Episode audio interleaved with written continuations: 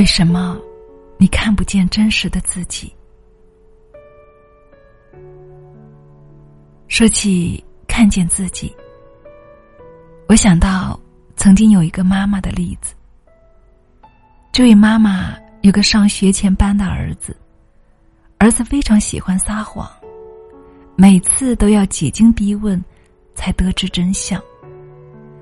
得知真相的妈妈总是被气到不行。可是无论怎么教训惩罚，孩子下一次还是会继续撒谎。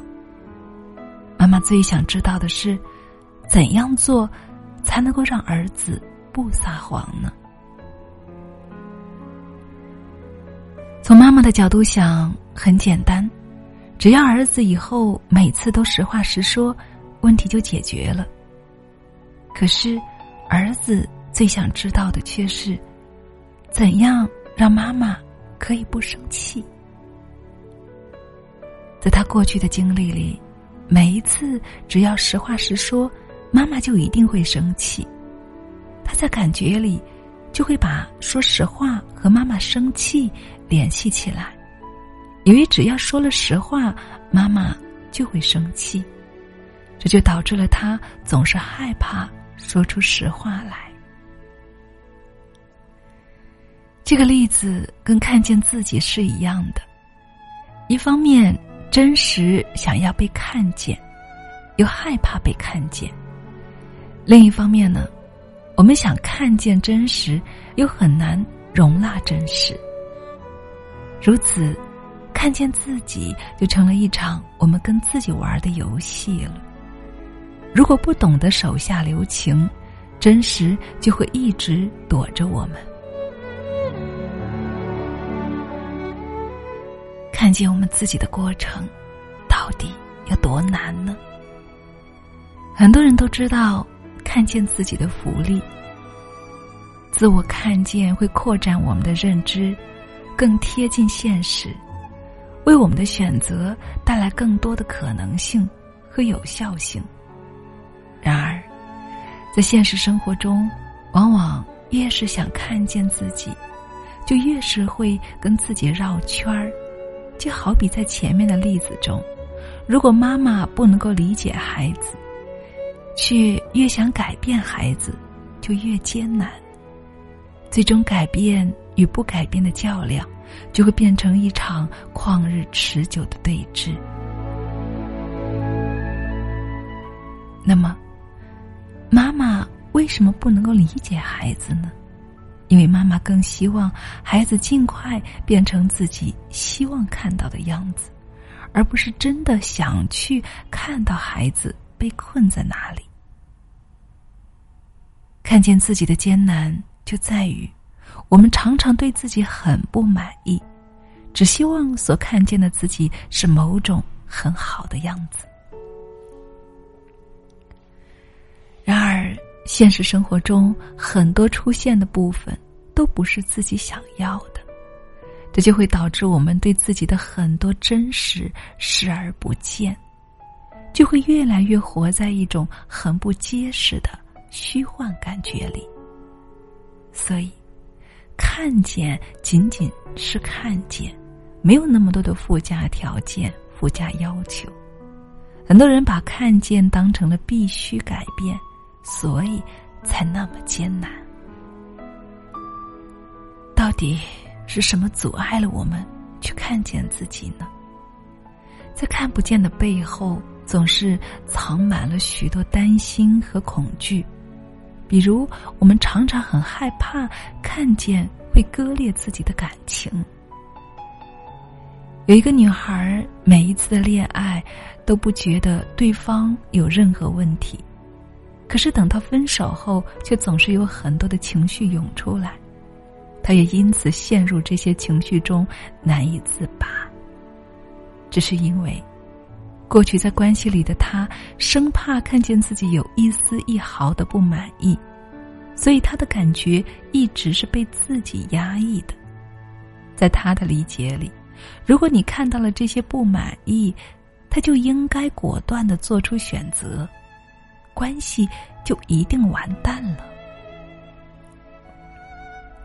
所以，为了维持情感的积蓄，他选择了看不见自己的不满。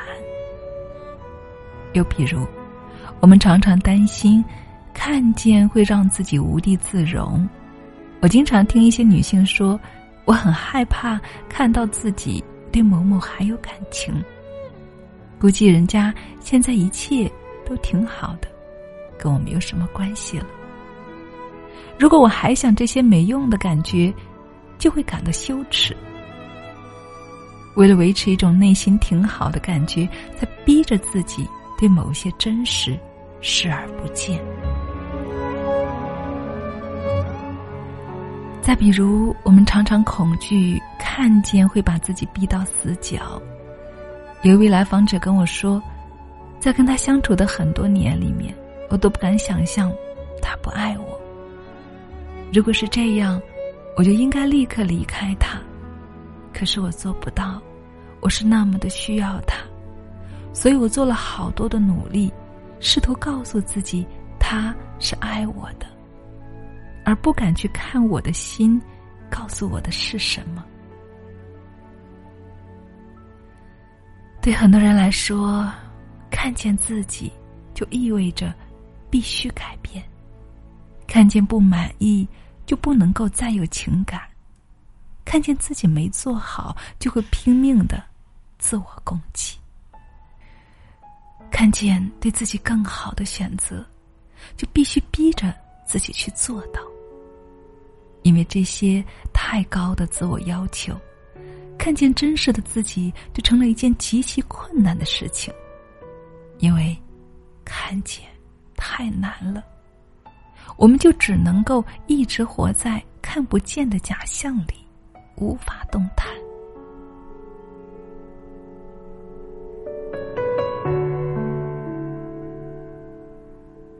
但是很多时候，我们可能有所不知，唯有看见，才能够让人真正的感到安全。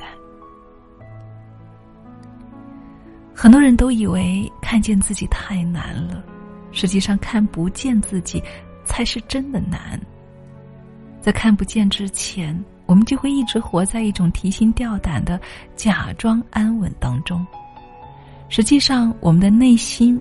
并不安全，唯有看见自己，才能够让人真正感受到安全。看见，可以让我们真实的看到自己的处境，哪怕要面对的问题更多了，但是内心也会感觉到更踏实了。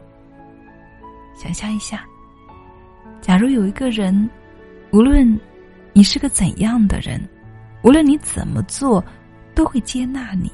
你是不是就会没有任何顾虑的对其敞开心扉了呢？如果没有那么多必须的压力，看见就会成为一个自然而然的过程。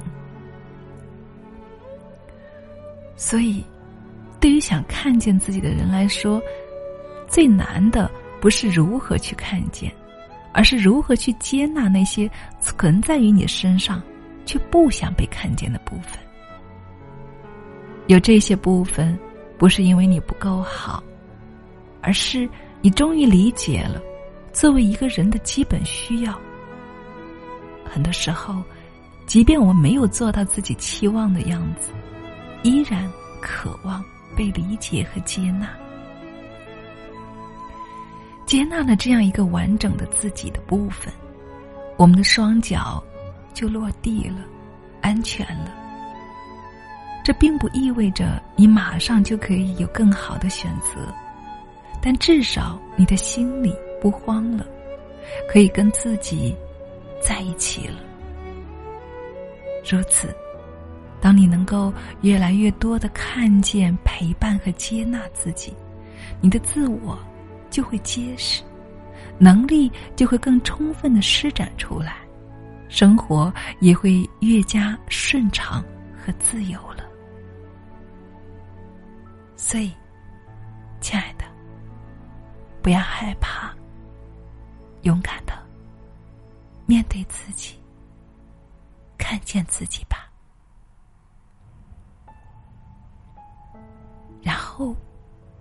对着镜子，对自己说：“亲爱的自己，我看见你了，我愿意接纳你，